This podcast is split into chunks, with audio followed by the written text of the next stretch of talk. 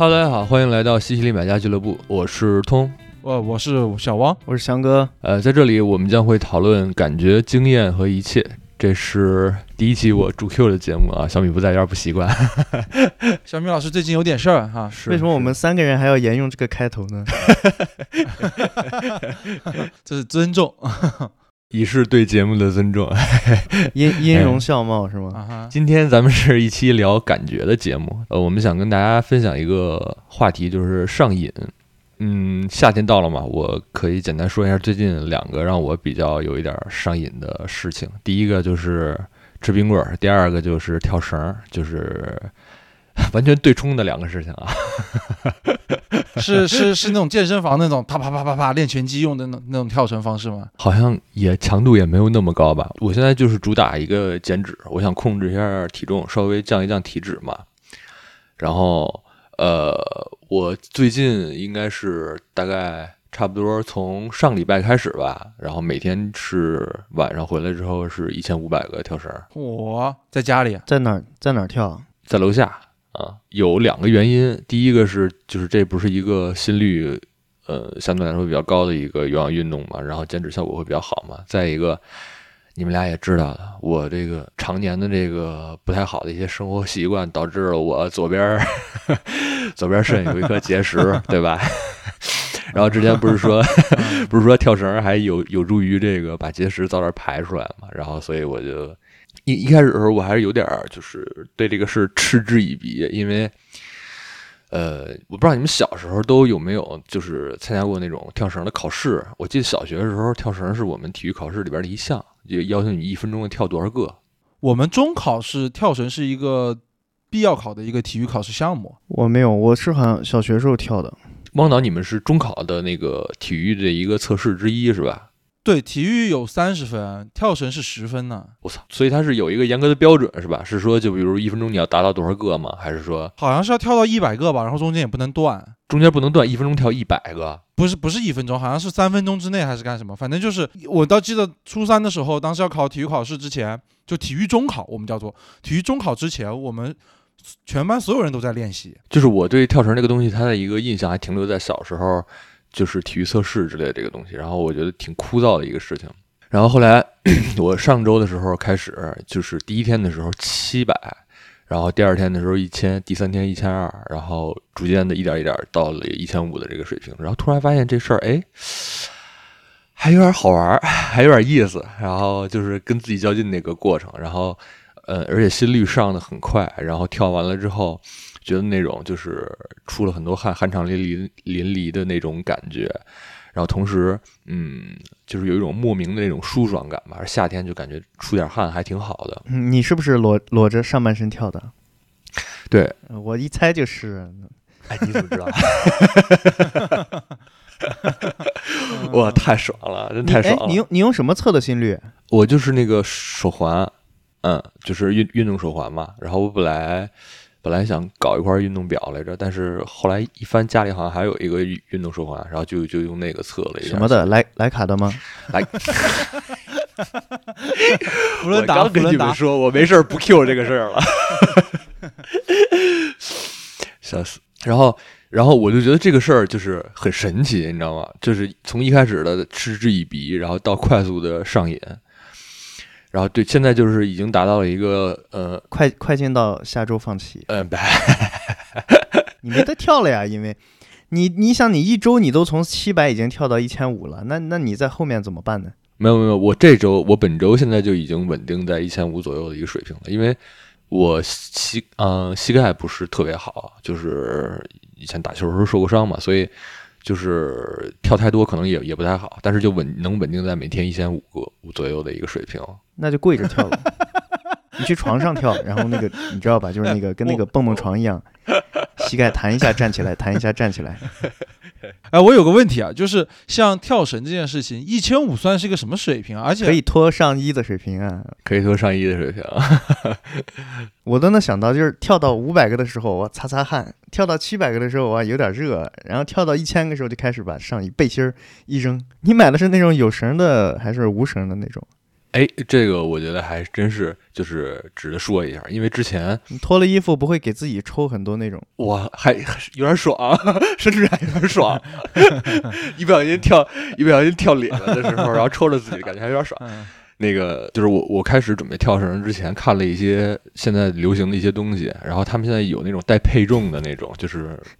虚空跳绳，对什么配重？是跟那个健身房那对对对对然后那个对对对，叫什么？那个叫什么？就是一个小球嘛，那个小球的哦手柄上面接一根绳出来，对对对绳上面有一对对对对对根小球对，对。是那种东西。然后我正好那个前些日子星巴克换了一个兑换了一个跳绳，是带那个就是小球的那种。然后浅尝辄止试了一下，觉得不 OK，因为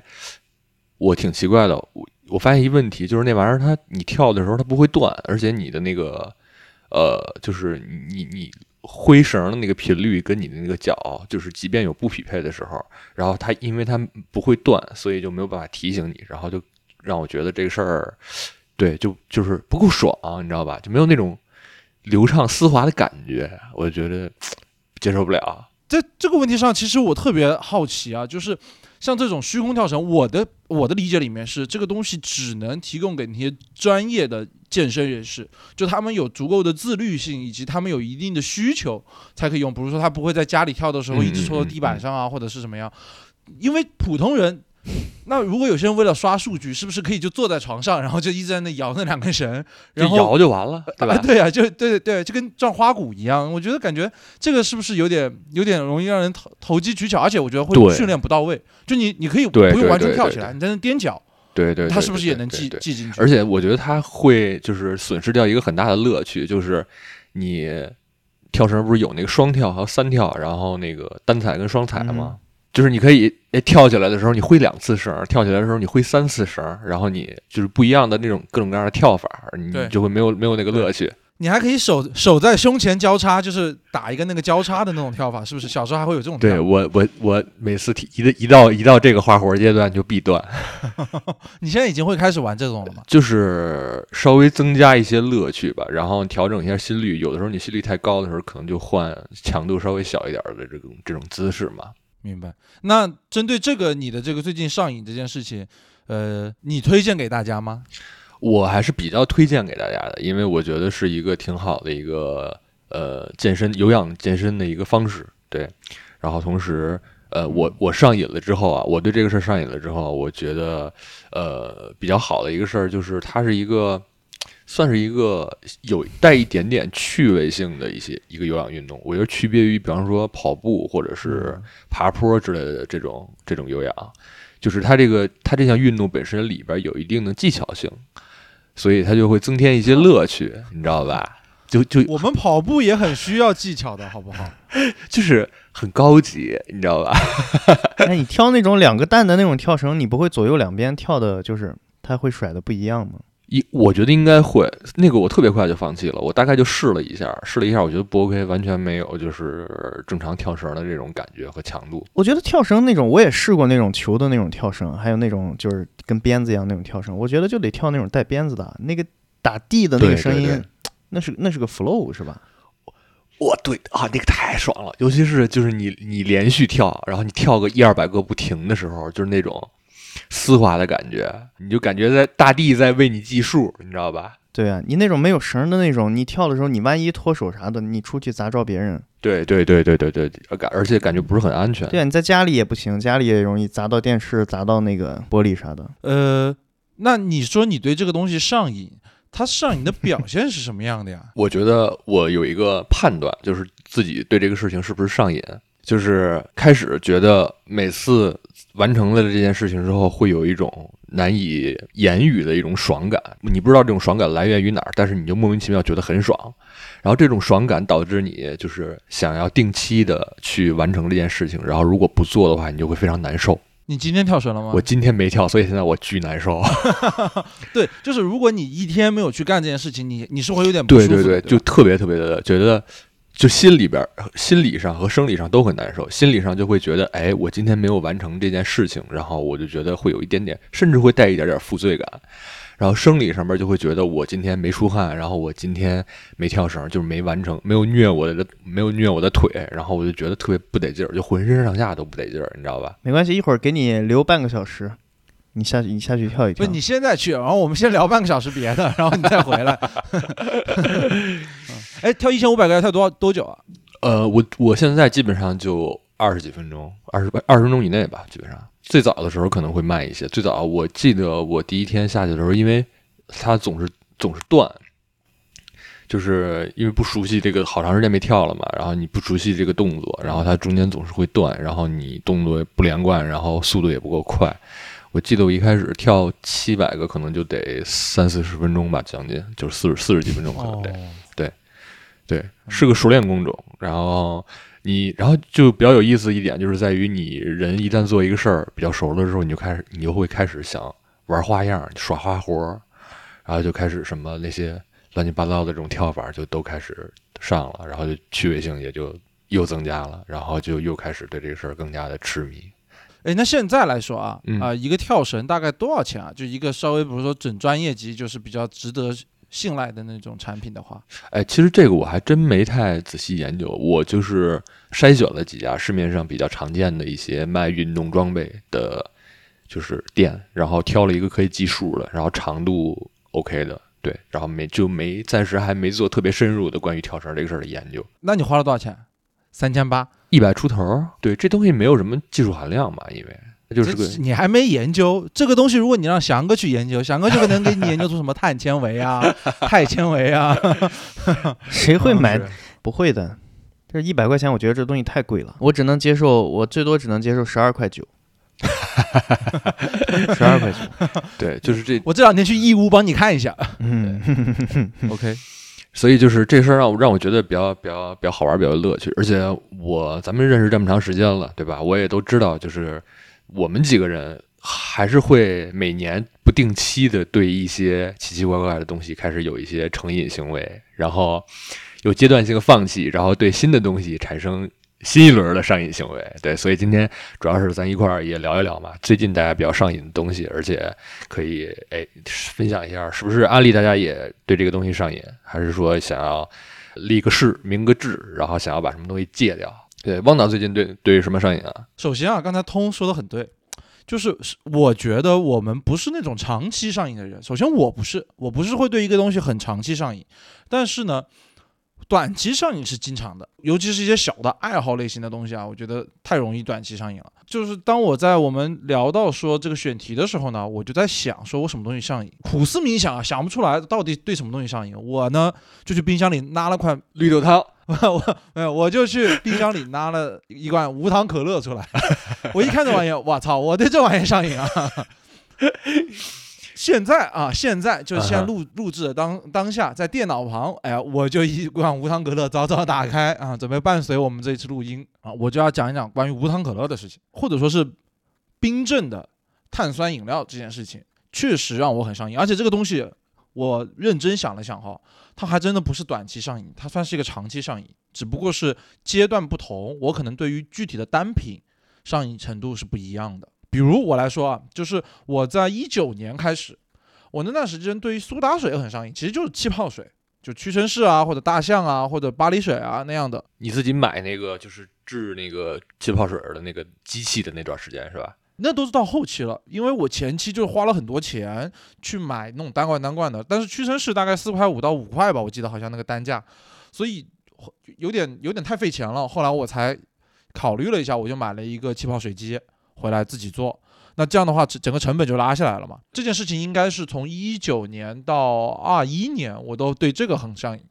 后来呢，慢慢的就主要转变成了无糖可乐这件事情。而且你要知道，在家在我们家啊，我就是我跟我的室友，我们的那个家庭里面，我有一个外号啊，叫可乐怪，太爱喝可乐了。这个呃，主要是说我可能喝得很快，然后喝的也比较频繁。我知道这件事情不好，所以我就先把这个我的结论说出来啊。我觉得我的这个上瘾东西，我是不是那么推荐的？嗯嗯，尤其是在这两天呢，大家又讨论了一下关于阿斯巴甜这个什么致癌性的这件事情嘛。嗯，那我觉得，首先这个东西致不致癌我们不说，但是这个东西本身肯定不是多健康的一件事情，就像抽烟啊、喝酒啊、嚼槟榔一样。我觉得它都是属于不太好的事情。汪导，你本身而且不是有一些胃病吗？说着说着的时候，汪导闷了一大口。等我嘬一口可乐，我的胃病基本已经好了，而且我的胃病是属于我要定期，我饮食要规律，时间要规律，然后呢，基本上就不会再有什么影响了。所以我觉得整体上，我喝个可乐对我来说没什么很大影响吧。不过在我当时胃病犯的时候，然后当时医生跟我的医嘱里面是有好那么那么多条，里面其中就有一条就是说是你不要喝这种碳酸类的饮料。那那段时间我是没有喝，好了之后还是可以喝的。碳所以碳酸饮料这个事情啊是非常上瘾的。你绿豆汤打不打气啊？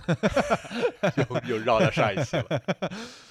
哎，你买一个气气泡机，你就没想过用它给绿豆汤打个气试试？对呀、不是，首先我要讲一下，就是那个气泡水机是可以给很多饮品打气，就只要是饮品，我觉得就能打气。哎，对对对对对对，什么柠檬汁啊什么之类都可以。我觉得你那个东西好的地方是，比如说你可乐喝一半没气了，你可以再去打个气。是这样的，那个东西本身就有这个功能，嗯而且你也可以去买那种所谓的可乐原浆，嗯然后你可以自己兑可乐。这样，我以后点这个麦当劳什么的，我就先点到你家，好不好？你帮我打个气，我给你打个气是吧？你再给我给我给我送过来，好不好？我给你拿自行车打气筒打气好不好？翔哥，翔哥呢？翔哥最近有什么上瘾的事儿吗？最近有上瘾的，我我发现我最近点外卖非常上瘾。你能不能说点具体的？你对什么点外卖点吃上瘾吗？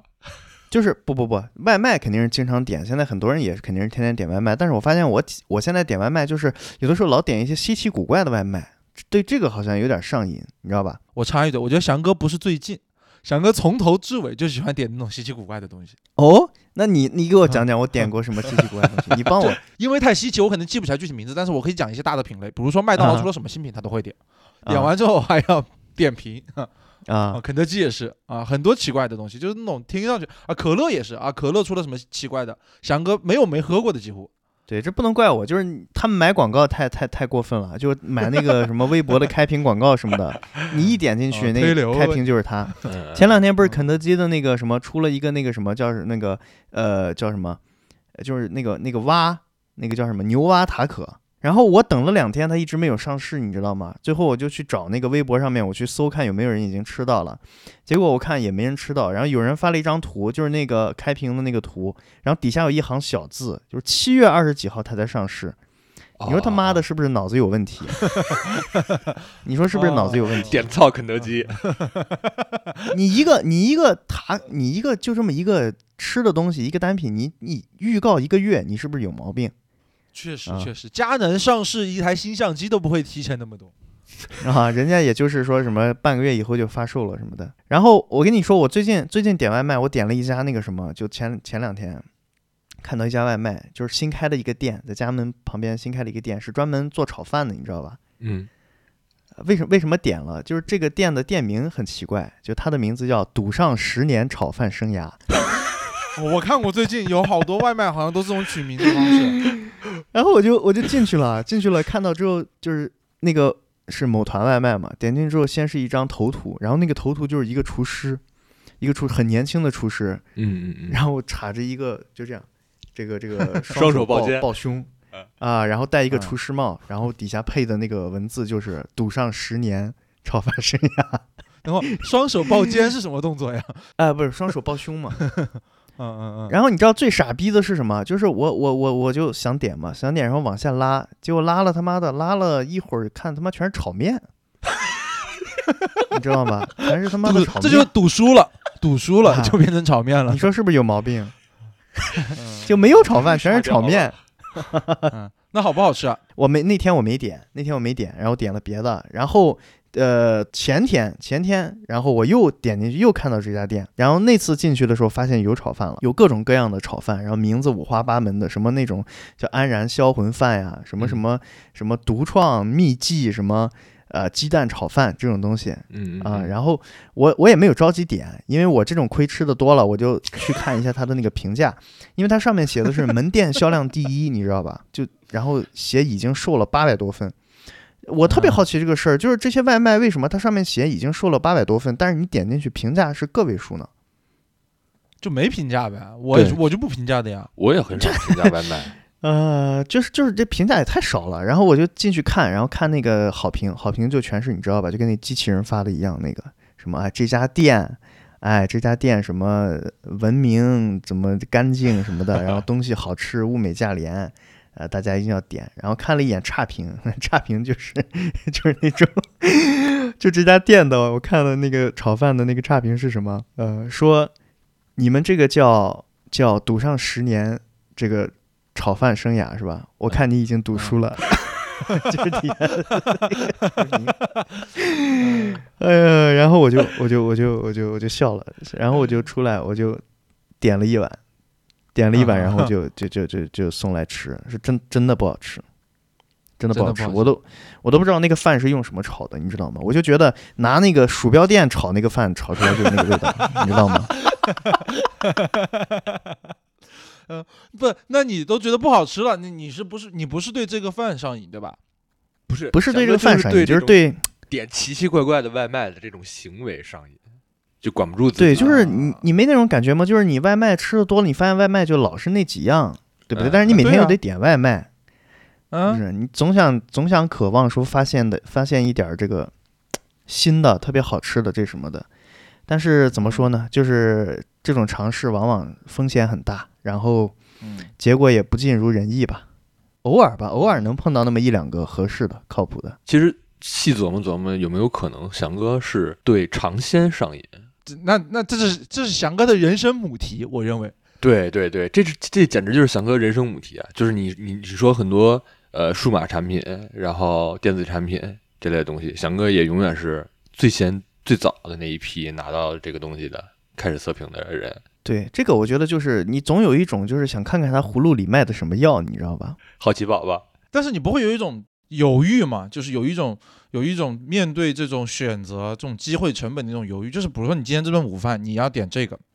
结果呢它不好吃，你不会觉得很难受吗？这种情况下，我通常会选择更保守的那一个。呃，我我如果点到一个不好吃的，就是买来尝两口不好吃，我就会重新再点一份。我以我以前吃的特别好吃的 来代尝，就是知道这知道会有这种成本和结果，但是也忍不住非要尝试一下。不知道每每一次点回来，每一次都是新的体验、新的尝试，每一次点来都很后悔的，但是下一次就忘了 忘了这件事了，就又 又开始好了伤疤忘了疼。所以这个我觉得是上瘾嘛，上瘾不就是这样的嘛？就是你你爽了之后，你就总觉得哎，下次不能这样了，结果你每次还是重复一样的行为。你说起来炒饭这件事情，我想到我之前好像有一次印象很深刻，就是有一次我在北京，当时我干活干得太累了，然后那一整天嘛，反正都没怎么吃上饭。等到我晚上大概七八点、八九点要到家了，我那次是专门在路上就开始早早的开始看我要点什么外卖。当时也是点了一家炒炒饭，那家炒饭我还选配了很多东西，就是它可以点 一份炒饭。就可以加很多东西，我高配，然后顶配我点的是什么火腿肠啊，什么之类的乱七八糟的，我全点了。一送过来巨难吃，我当时特别难受。你因为那个时候是你最想吃东西的时候，对，你过一会儿就饿过劲了。嗯，对他都他他还不是饿过劲儿，你知道吗？就是你本来是很饿，你特别想吃东西，特别想吃好吃的东西，他来了之后，他把你给恶心到了，你就一下子就没胃口了。对对对对对，我那次后来我在想说，不行，我再补点个麦当劳，但是我又点开麦当劳，我就不想再吃了。哎，你们说就是炒饭，你们最讨厌里面放什么配菜？我特别讨厌里面放 包菜。聊炒饭的事儿，哦，我也不喜欢放包菜。我我要先讲一句，我我也不喜欢放包菜，我觉得包菜那个口感跟炒饭是相悖的。对，你不觉得包菜这种东西它是很难入味儿的吗？它一定要宽油爆炒才好吃呀。确实，对吧？不易。你你放到这个干干的这种饭里面之后，它就又不入味儿，它又影响口感，你嚼了吧唧的。饭吧没几粒，然后全是包菜，包括那个炒炒面、炒河粉、炒什么炒饼，都爱放这个东西。说到炒饭这个东西啊，我是一个重度的炒饭爱好者，然后我也很清楚的知道，就是从健身的角度来讲的话，就是炒饭是非常吃炒饭也要脱衣服吗？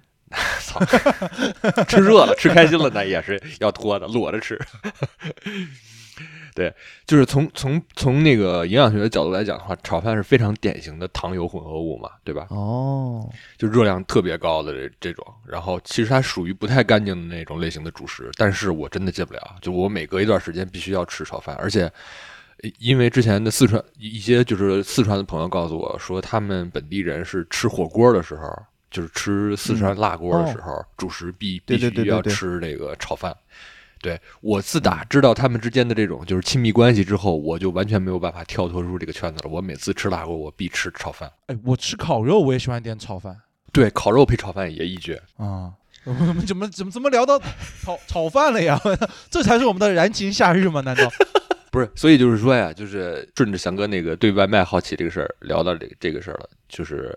有一些吃的，有一些喝的这这类的东西，就是会让我们有非常非常强烈的这种依赖和爽快感，导致我们没有办法割舍它，确实，对，没有办法戒掉它。我确实是就是也炒饭比较上瘾，我很我一直就很想戒掉说就是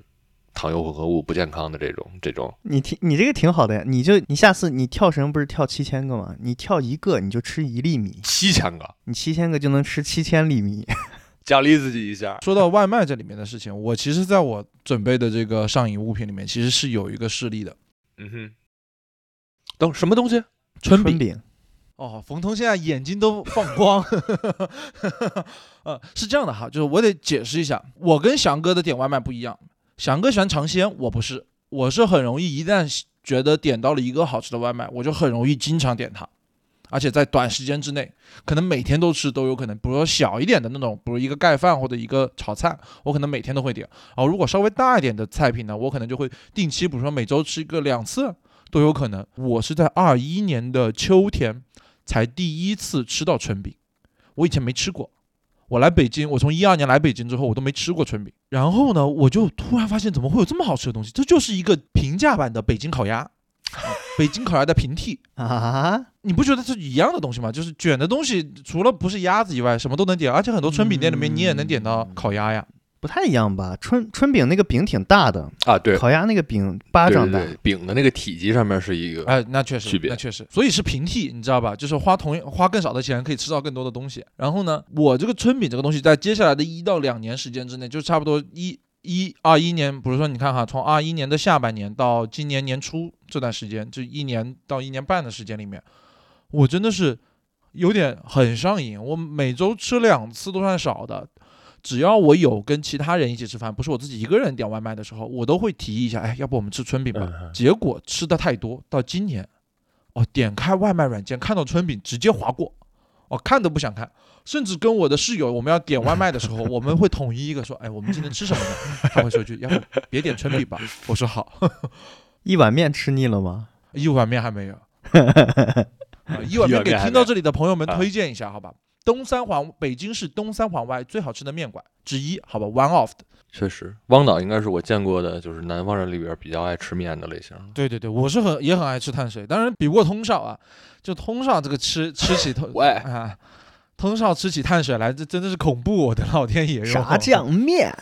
我跟你说，我跟你说，你刚才在在说那个，我我不知道我这条鬼录下来没有啊？你刚才在说那个春饼的时候，我这一直在不停的咽口水，我都不行了，我靠，我巨馋现在。我是一会儿录完我要到门外面吃烧烤去的。知道为什么吗？我饿了，我刚改改签了一个票，我本来是明天一早走的，但是我改签到后天了。OK，可以行。春饼的话，我觉得啊，就是其实还可以。它那个，因为它是卷卷卷炒菜，卷卷各种各样的蔬菜和肉嘛。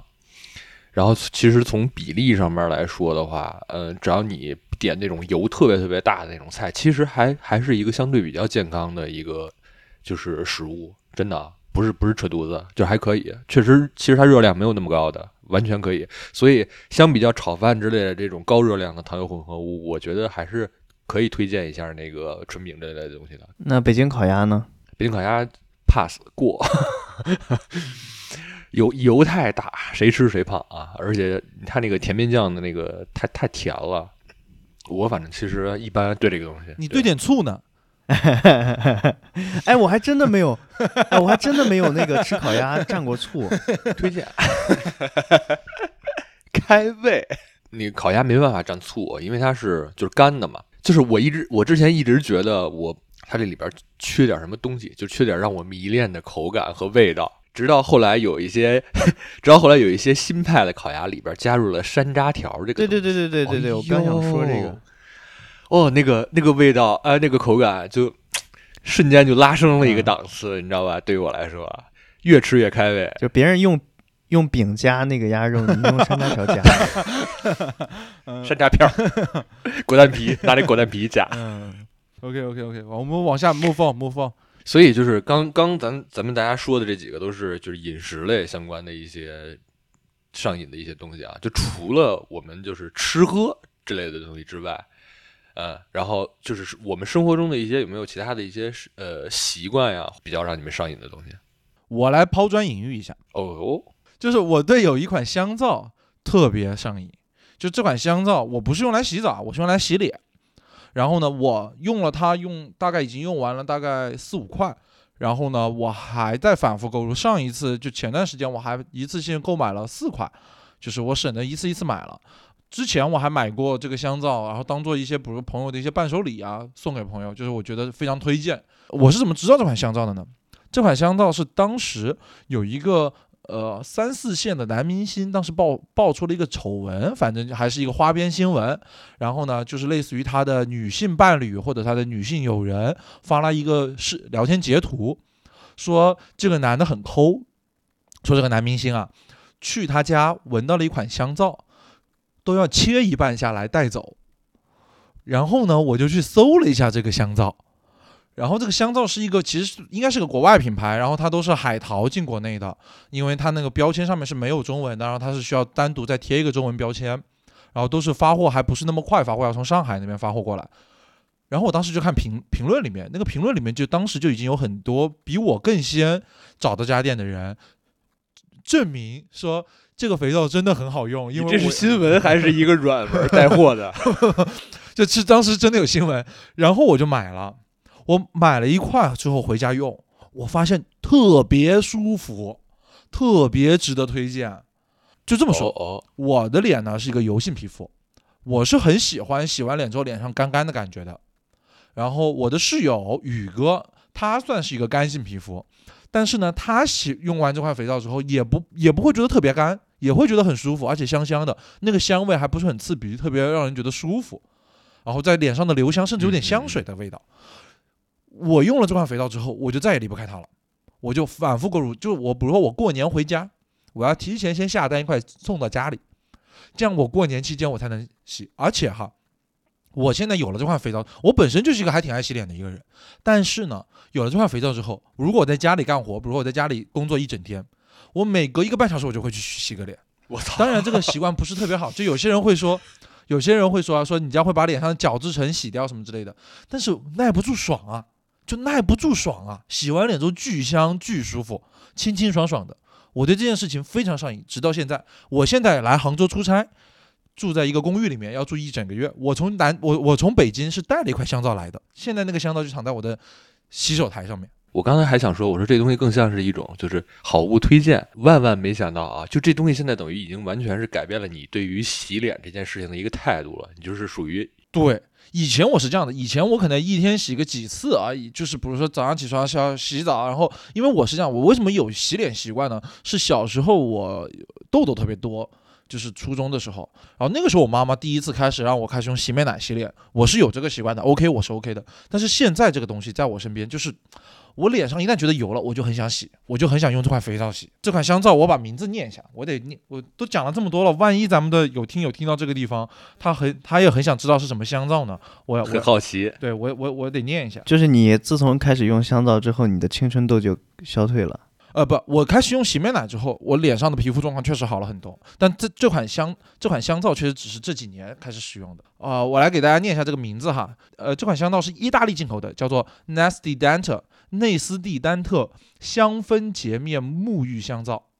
啊，二百五十克一块香皂，一块香皂四十五块钱。其实对于香皂而言，它其实不便宜了。太贵了吧也！啊，但是我觉得就当做洗面奶买了。洗面奶你买一买一买一瓶洗面奶能用一个多月，这个香皂能用两三个月呢。我觉得不错啊，你听意大利的，然后又是什么什么纯天然这那什么的，你不说这个牌子，我都以为是 LV，对不对？徕卡，徕卡，徕卡，徕卡进口，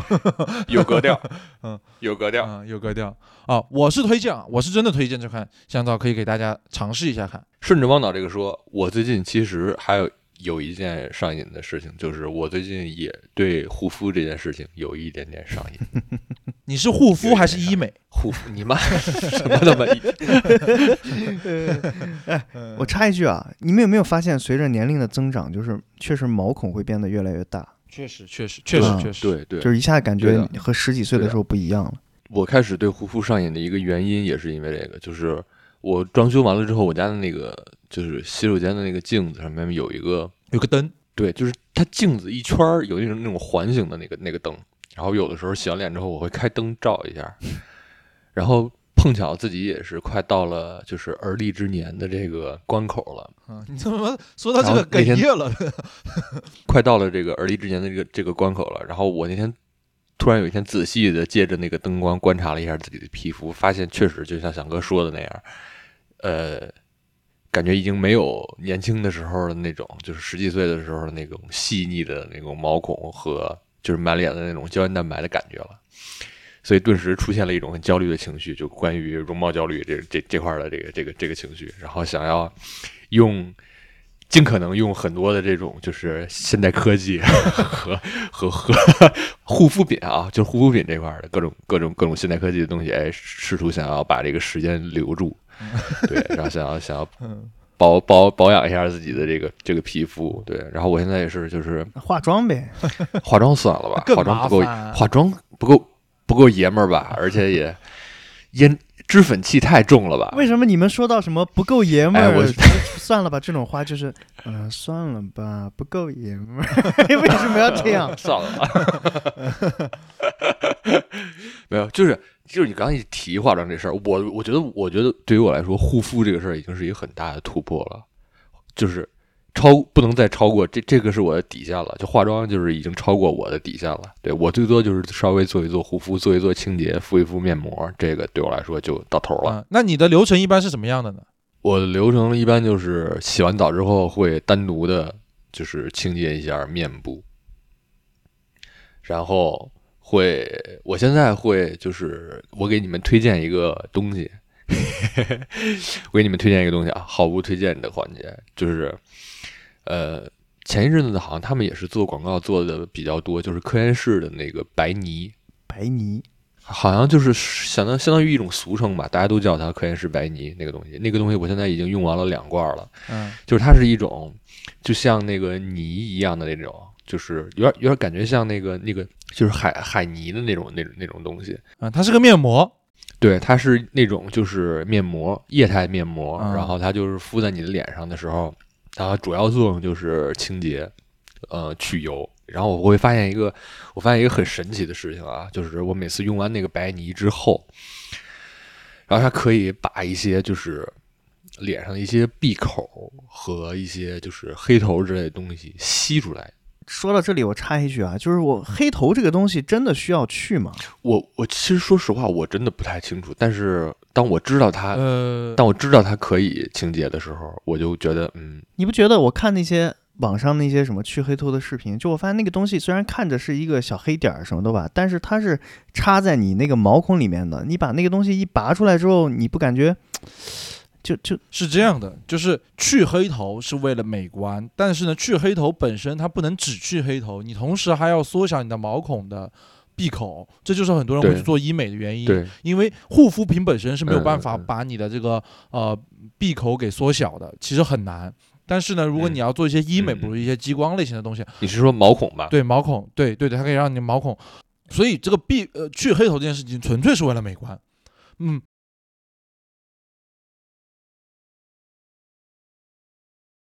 是以免一些更多，比如说更不健康的东西通过你的毛孔进入到你的皮肤深层次的地方，啊，它其实算是一种保护，就像发炎一样的感觉。第一步你得把那个你清洁完了之后，然后它会就是那个它会自己跑。这个面膜会 会把那个毛孔打开，然后会把里边脏东西吸附出来，然后你就需要再用其他的，就是你你敷完了之后，然后就是能吸出来这一步，我就觉得已经非常神奇了，而且而且看着的时候会感觉有点爽，你知道吧？然后就是这一步完成之后，然后你会再用其他的东西再进行下一步的清洁，然后你还需要把就是后边就像汪导说的，你还要需要用其他的呃一些护肤水，就是爽肤水呀和各种各样的其他的护肤品，然后去把你的那个毛孔收紧。对，就大概是这样一个流程。你这一趟流程下来，一般要花多长时间？我还真没怎么计算过时间，我都是一般就是一边护肤一边干别的事儿，跳绳所以可能时间观念 那不能，哦哦，没有这个部分。嗯，可能就可能就可能得怎么着，估计也得个个把小时吧，可能那你是怎怎么样养成这样的习惯的？就是哎，我还真感觉好像就从今年开始吧，应该是，尤其是就是形成习惯之后，会觉得这事儿有一点爽，就是看自己就是脸蛋子干干净净的，哎，然后还有点舒服，就是就是因为有一些面膜你得凉着敷嘛，嗯。然后就会觉得这过程，哎，有点还甚至还有点享受，有点惬意，哎，嗯。然后同时这个过程你很享受，然后那成果你一看自己脸，哎，也觉得哇，就是会对着镜子里的自己是，感觉自己哎一天一天那个状态在恢复，然后有一种啊，觉得自己的容光焕发的这种感觉，然后你对这个成果，然后也表示非常的上瘾，对，就导致你 你会进一步的对对这个行为开始上瘾，怪不得你要个把嗯小时，就是敷面膜弄完一共十分钟，然后看看五十分钟，是吧？谁呀、这嗯。真他妈帅！翔哥最近有没有什么除了就是吃喝之外的上瘾的东西？我看韩剧上瘾，嗯，确实确实，什么黑暗荣耀啊，哎呦，那都是那都是什么朝代的事情了。我从《黑暗荣耀》到现在，我看了差不多十部韩剧吧，有十部韩剧。那翔哥，你是为什么会对韩剧上瘾啊？首先，我觉得就是韩剧它有一种独特的语言魅力，来西来 CK 啊！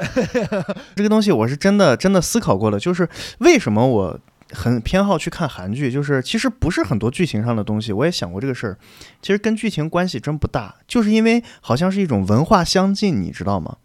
然后韩国人虽然他们说的是另外一种语言，但是你就你看他们说话，他们的神态啊、动作呀、他们的那种叫什么呢？就是那种小动作、小表情，其实和和中国人是很像的那种，我就觉得看的就很亲切。就能非常好的走入到他们的内心里面那种感觉，就有一种你知道吗？就是好像就有一种呃，怎么讲呢？你希望看到一些就是国语片啊，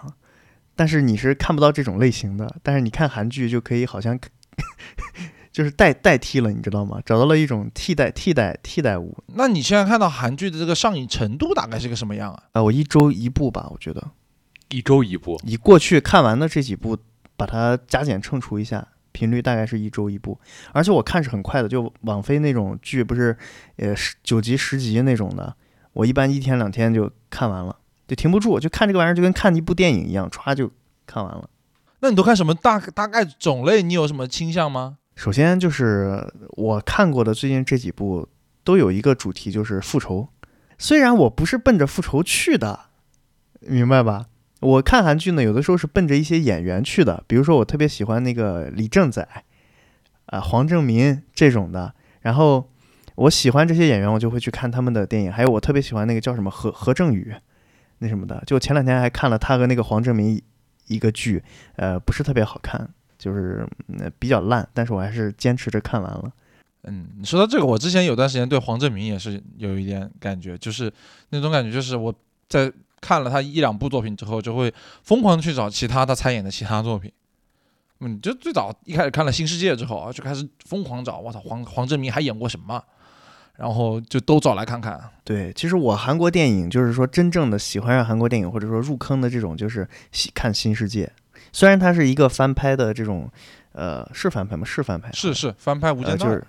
对对对，就是这样的题材。但是那个片子确实，哎呀，看完确实就喜欢上了韩国电影。其实之前还看过像那个什么《老男孩》啊，什么那些什么那个谁的那个三部曲，那导演叫什么来着？奉俊昊三部曲，还是哎，对，奉俊昊三部曲虽然都看了，但是感觉，呃，嗯嗯，就是片子都很好，都很好看，但是好像呃不是你就是喜欢上他的一个理由。但是新世界那个哦，真的是可以。那说完翔哥啊，啊，冯彤，你这你觉你还有什么生活方式上特别上瘾的东西啊？我最近卖东西特别上瘾，啊，你你在跟翔哥竞争，冲他业绩，没有，没有，就是 不是比拼业绩，我突然发现这玩意儿挺好玩儿，挺有意思的。那我们西西里要要评销冠了吗？那最最近两年，我觉得你还应该会是那什么，除非哪天冯腾把自己的房和车在闲鱼上卖了。我应该，我我我应该是最近大概半个月左右的时间啊，然后我应该卖了有将近四万块钱的东西了。哦，都卖了什么啊？相机、镜头，呃，相机相关的一些东西，然后还有一些就是电子产品，然后还有一些呃老旧的衣服。就这件事儿让我觉得上瘾的一个根源是在于我突然找到了和就是陌生的买家斗智斗勇的那种乐趣，就是拉锯战的那种乐趣。嗯，然后主要还是因为就是有另外一个以前没有过的原因，是因为前些日子可能是因为不知道是是时间够了，还是说我的交易量够了，然后他给我开了那个鱼小铺，然后就突然发现了就是有很多的新玩法。就是可以搞什么粉丝抽奖，然后可以一些那个商品你挂上去之后可以标那个粉丝价呀什么之类的这些，然后你就很有了有有了非常多的跟别人博弈的这种空间。我举个例子啊，就对方说我卖一个东西是三千，然后对方说一千，就是能不能小刀一手，就是小刀一下一千，然后我说可 给你个面子。小刀一手啊，然后然后说说哎刀刀个两百，我说可以，然后呢我就不改价了，我说那你直接点个关注，然后我我把粉丝价降两百。对，然后，然后，然后之类的，就是这种，就是因为它多了很，就感觉我可能突破了某个阶段之后，然后它加了更更多新的玩法，以前没玩过的玩法，然后就突然觉得这事儿还挺有乐趣的，就是你跟陌生的买家博弈这个过程，然后同时就是你们你们针对这个你要卖的这个东西，然后进行一些细节上面的探讨，然后他会问你很多详尽的东西，然后他会有一些不同的就是感兴趣的点，然后让你去拍给他，或者说让你去进行一个说明之类的。然后，同时就是让我很上瘾的另外一个成因，除了这个之外，是确实我最近遇到了几个很好的买家。就是因为你卖东西这件事，在闲鱼上面卖东西这件事情，可以让很多就是陌生人，然后因为相同的爱好，就是联系到一起，就是因为他对方买了你的东西，然后或者说对你卖的这个东西感兴趣，你们就会针对这件事情聊很多。对，然后我有我我前些日子把那个富士的整个系统，就是和就呃包括机器、包括镜头之类的东西都灭门了，就是全部都卖了。你没有把我们的播客转发给他吗？嗯，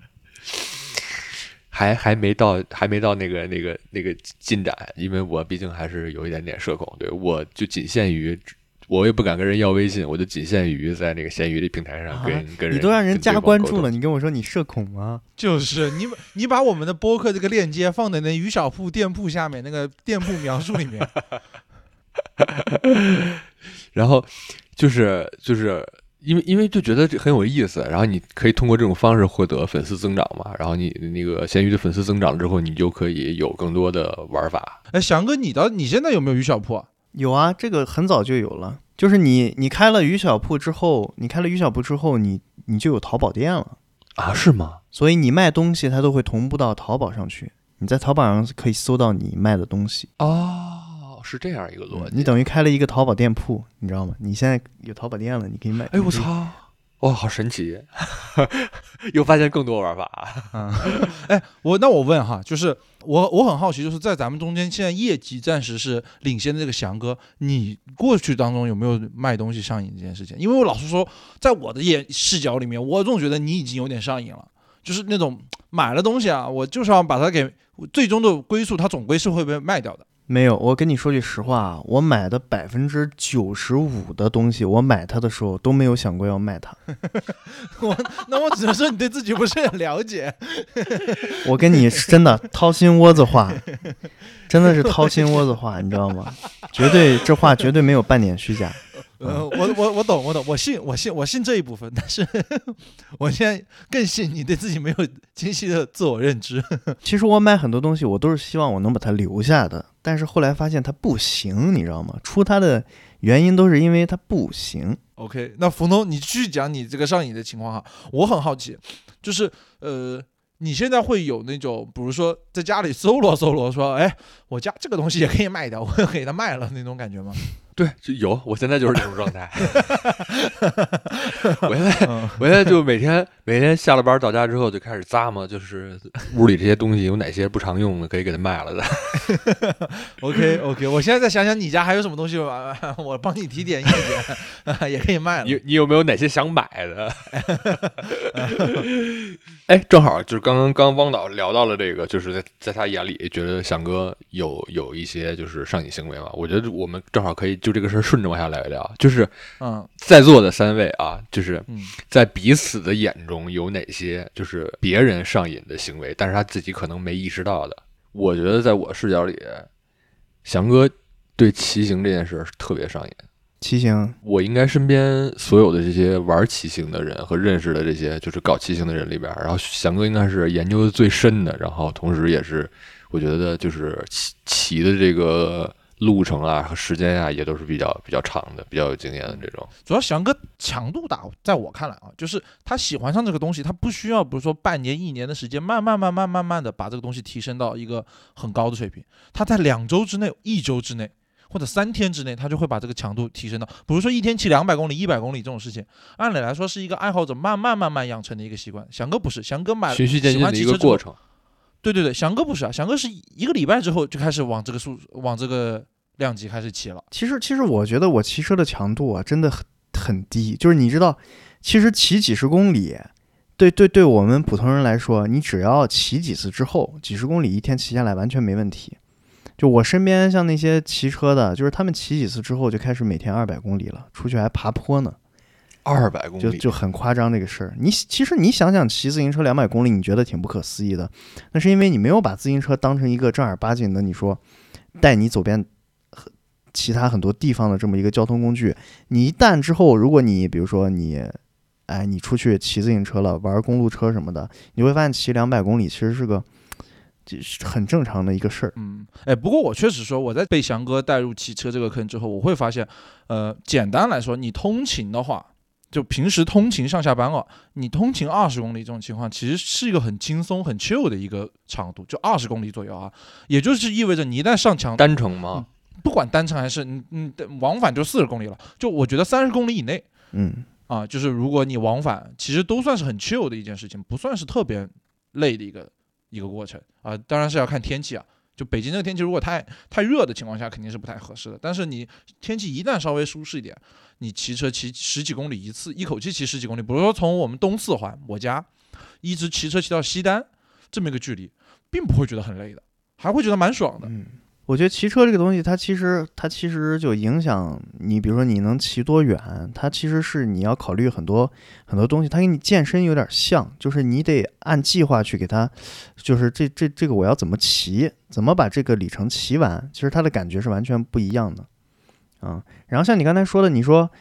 你说我对自行车上瘾这个事儿，就是你可以理解为我只我可能在学一门课程，然后一个学期把这门课程上完的这种感觉。啊，嗯你说我本身骑自行车强度有多大？其实没多大。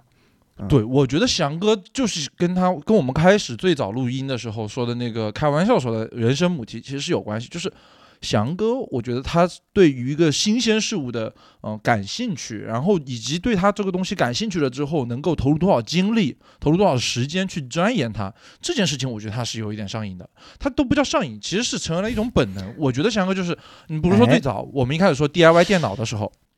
电 DIY 电脑的时候，比如组一台、传一台这种台式主机，最早是我先开始传的，对吧？但是呢，翔哥当时哎觉得说他本身也有这个需求，然后呢，他又觉得说蛮好玩的。我当时传的时候，翔哥还来看了，然后翔哥的第一台电脑是我帮他组装的，他自己买的。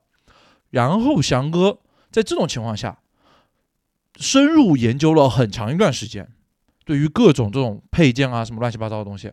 就很了解了，研究的非常深、非常透。也持续了很长时间这个兴趣，这是对他数码产品了，包括像什么手机啊什么这些，比如之前翔哥买过很多安卓国产的安卓手机，他也研究的非常非常深。对不管参数也好，还是对这个性能，还有对这个实际使用的体验，他都研究很深。自行车是属于最近这个兴趣里面集大成者，尤其是这个自行车这个东西，它其实算是大的一个生活方式的一种嘛，所以我觉得、尤其的明显，就能感觉出来翔哥对于一个东西的钻研力。他一旦这个东西他感兴趣，他就会非常专业进去，而且不可自拔。我我评判一个人某些阶段对一件事儿特别上瘾的一个指标，就是朋友圈经常出现相关内容，聊天的时候经常绕不开这个话题。呃，大家都，呃反正我面前二位都有啊。对，你要这么说，确实是我我我我是一个好像干什么事情我特别不愿意等的人，嗯就是你你比如说我想了解一个事情，我希望用最快的时间、最短的时间 达到我的目的，我是不愿意去等的。。笑啥呀，王导？翔哥说他不愿意等，等我 Q 是吧？我懂，我要说啊，翔哥买东西也不愿意等，翔哥买东西 绝对是闪送啊，买任何东西几乎几乎所有东西都是要看北同北北京同城有没有卖啊，北京同城有卖就要私信后台，哎，这个东西 仓库在不在北京？能不能今天晚上嗯发闪发闪送？对我你哎，我我想过这个问题，你知道吗？我有时候回想一下，就回想到零七、零六年、零五年那会儿，我有时候在想，我要是回到那个年代，我怎么活？你知道吗？就是网购要等四五天、五六天，呃，就感觉很很感觉很难回到那个时候了。我觉得啊，就刚才你们说的这几个，在我的之之前录这期节目之前的准备里面啊、其实我有专门写下来，我说我有分几块嘛，我说有一些是我个人觉得算是容易上瘾或者上瘾过的东西，但是有一样东西其实是我们都上瘾的，而且包括今天没有来的呃小米老师，他也很上瘾，其实就是消费欲，嗯。啊，括弧，尤其是科技数码类产品，当然不光是这个，因为最近我最近深入啊，我又要讲一遍，我在杭州，对吧？我在什么杭州什么地方呢？是哇，网购之都啊，是我们这个江浙沪的核心地带啊。所以我最近啊，对于买一些小物件有点上瘾。就是事情的起因是因为有一天我买了个东西之后呢，它有物流信息的同步嘛，我就早上醒来的时候我就点开了这个物流信息，看一眼送到哪里了，一看不要紧，哦，就开始刷其他相关类型的东西了，然后就会刷半个小时、一个小时的时间在这里面。尤其是我想到说我在。我可在杭州，杭州可是买淘宝配送时间比京东还快的。我在京东上买个东西，要我比如说我现在我们已经过了十二点了，假设哈，我买个东西，同样一件东西，我在北京，我是今天呃凌晨下单的东西，我白天就能送到，但在杭州还要等到第二天。但是淘宝不是，淘宝是我现在下单，我明天早上就能收到。那这个物流是很不一样的嘛，所以我就开始发现，我说不管不光是科技消费类呃科技数码类产品我也上瘾，就是对于消费这件事情本身我就上瘾啊。我我的这个控诉或者说我的这个建议，我不知道你们两位怎么看。其实跟翔哥有一点点像，我一一是也是属于买买东西比较急的这种，二一个就是刚刚汪导说的那个，就是我也是属于不同的阶段会对某一品类的这种就是消费品会有这种购买成瘾的这种行为。对，在这个问题上，其实我觉得，呃，我就我觉得我们不必大肆展开说我们喜欢什么哈，但是我还是蛮想探索一下的，就是我们为什么会对消费有这么强的一个嗯上瘾程度。这件事情我有简单思考一下，我有两个结论，一个是说得到新东西的快感。另外一个就是纯粹的花钱的快感，我这两天就是有一种纯粹花钱的快感，花点小钱，花个几十块钱，哦，我又能得到一个东西，我就觉得很高兴。我我从来没有体会到过就是花钱的快感，你明白吗？你没有？我花钱没有快感，没有就是不知道花钱的快感是一个什么东西。就是我花钱只有心痛，就是不会不会快感，你知道吗？快感永远都是你花钱买到了什么东西，那翔哥的快感来源相当于是收到了新东西的这种快感。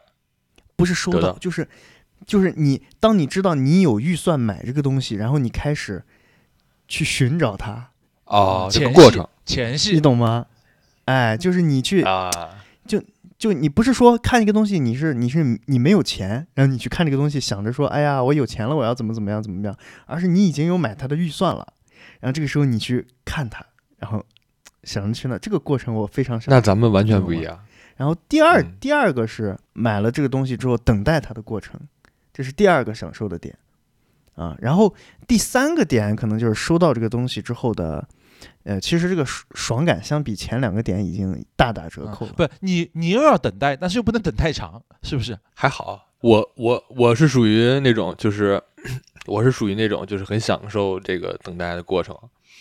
然后我的我的急是属于那种就是，比方说我知道这个东西，呃，我有能力可以在很短时间之内拿到，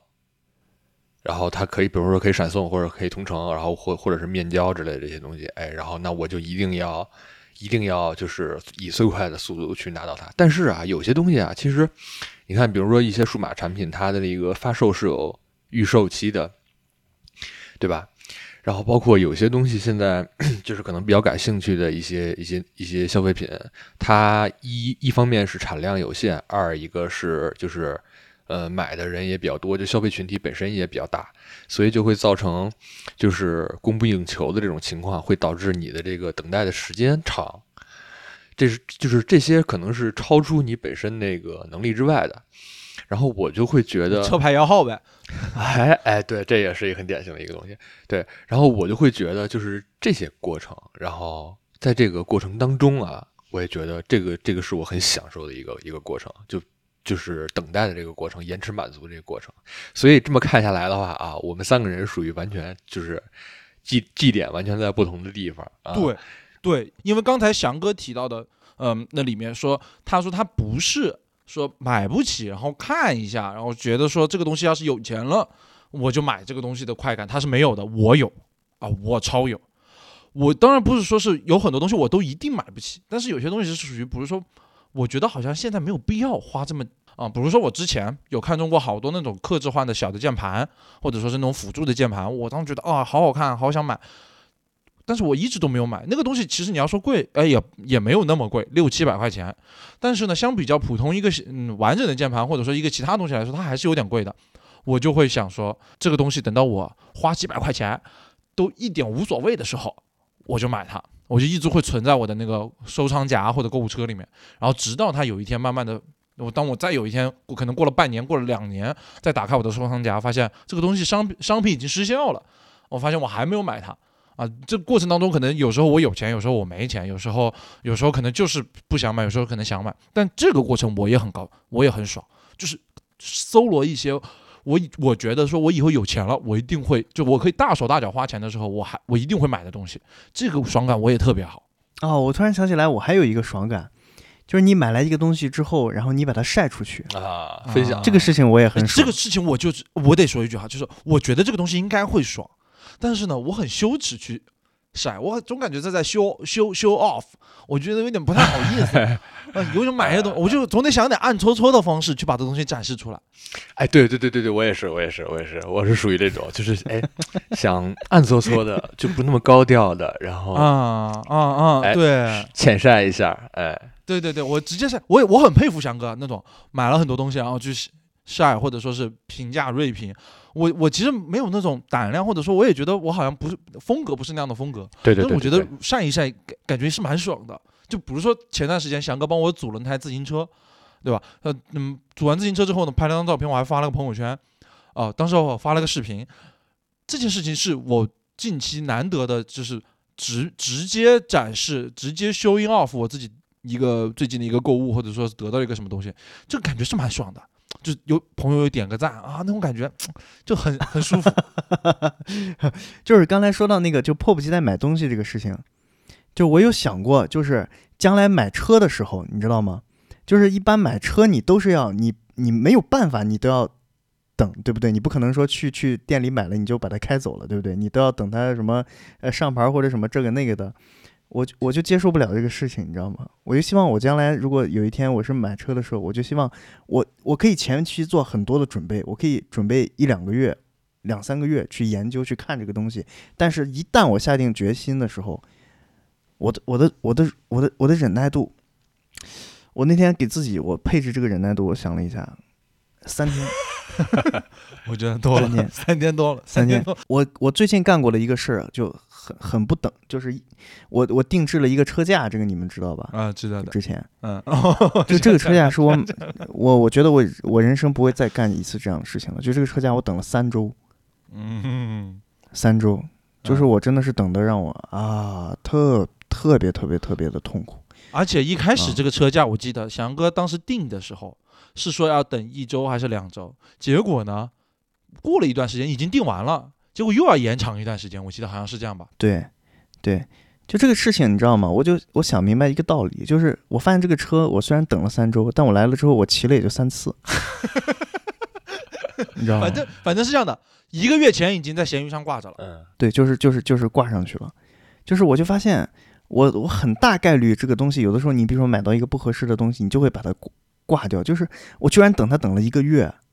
然后我挂三天，用了三天我就把它挂出去了，就这就让我觉得特别划不来，你知道吗？就让我觉得整件事情没有让我爽到，你知道吗？情绪上面没有任何收益。嗯，OK，在这个问题上面我先说，但是下面我需要听冯松的说法，就是买车哈，你也是可以找到那种很快就能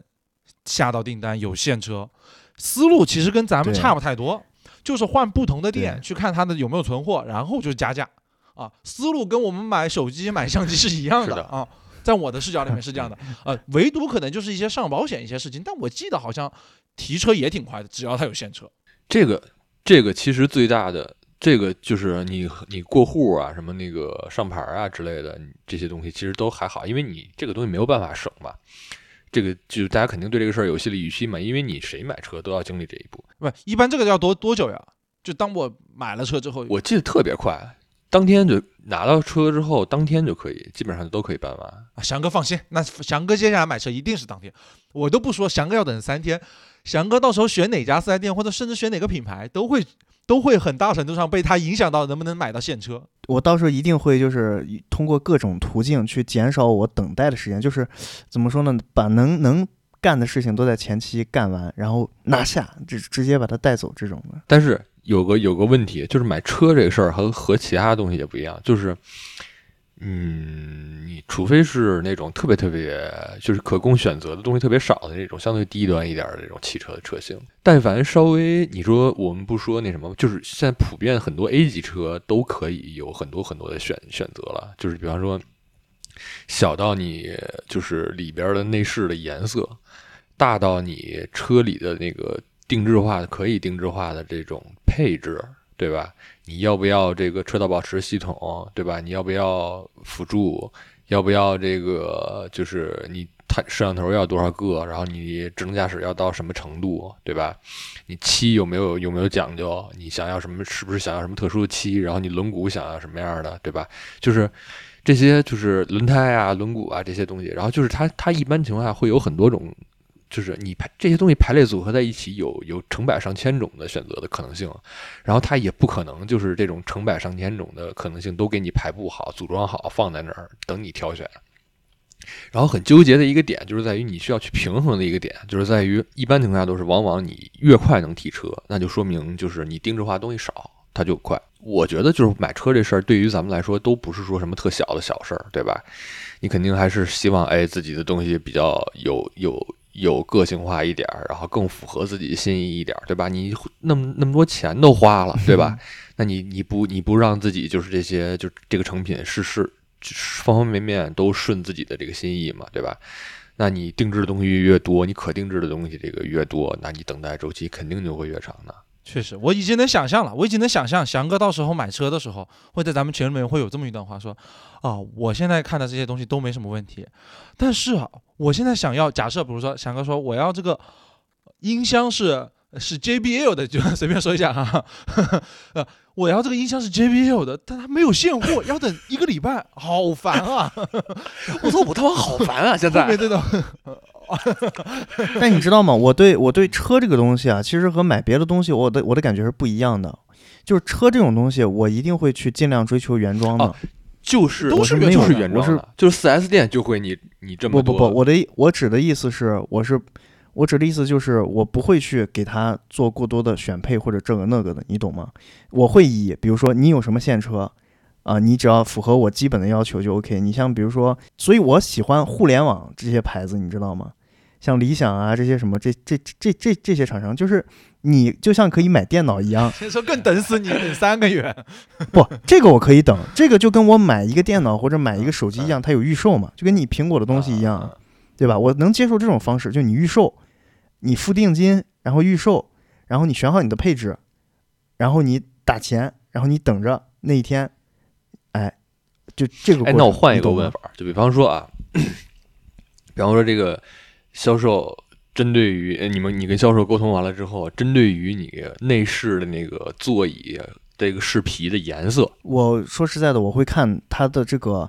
影不影响它的功能的实用性，你懂我意思吗？不是它就是属于纯就是感官上的这种感觉，就是你你你饰皮这种东西，它就纯看的，其实我无所谓的，但是如果是一个，但是如果它是功能上面有差异，这个我会我会等的，我会等的，但我不会为了说，比如说我要一个什么这个，比如说比如说我轮毂要改个多少寸的，或者怎么选个多少寸的这种什么的，我不会去为这些东西去去去来烦恼我自己，你知道吗？嗯它只要具备我想要的基础的功能就 OK 了。，OK，这段这段话我们反正录音都会保存，等到到时候翔哥录我觉得不一定。买车的时候，我们录期节目聊一聊你的选择思路，然后我们到时候再看看跟如今会不会有什么变化。对对对对对，这个这个一定是这样的。其嗯实其实你们忽略了我我买东西一个很关键的一个点，就是我其实一直是实用嗯至上的。嗯，OK，O OK，不是你们不要这个表情，你你们想一下你们想一下，你你想一下，为什么我一个东西到手了之后我留不住它或者怎么样呢？你懂我意思吗？它不符合我的需求，它没有达到我的要求。对翔哥总是在寻找那一个最全能的东西，就是那个方方面面都满意的东西，不管是对，就是我最想要的，我总在找那个我最想要的东西嗯啊、嗯但是买来之后发现它不是不是 差差差差差的远，或者说不是那个意思，那没办法，不好意思。，OK OK，OK，OK OK，没没问题。反正今天聊了挺多啊，大家从那个上瘾的很多事情聊到了一些各种习惯，上让大家上瘾的一些习惯哈。呃，其实主要是还是想跟大家分享一下，就近期大家比较上瘾的一些事情吧，可能有一些比较好的，然后有一些有一些比较不好的，仅供参考啊。然后希望各位听众朋友们也都能找到自己比较喜欢的，然后能够持续让自己上瘾的事情，然后也可以稍微的调整一下和就是改掉自己觉得不好的上瘾的行为。我发现今天就每个人说到上瘾的一件事情，没有任何一个人说要改的，没有人提到这个事。对对对对对对对对，还好吧，因为今天其实有不推荐的，但是也也没有特别那个，我们避开了一些呃很典型的、普遍存在的一些不良的习惯。但是你就是就是那些不良习惯，我们先如果从我们嘴巴里说出来，我们也没有是谁说要要改变。对，确实，对吧？嗯，对对对对，我觉得挺好，说明我们对于我们上瘾的东西是有清晰的认知的，不是那种我们明明知道那什么，对吧？我们还是是的，真的还是挺喜欢，而且决定坚持下去。所以都希望大家能够找到让自己喜欢的上瘾的东西吧。那这期节目就这样，拜拜。再见。拜拜拜，下次再见。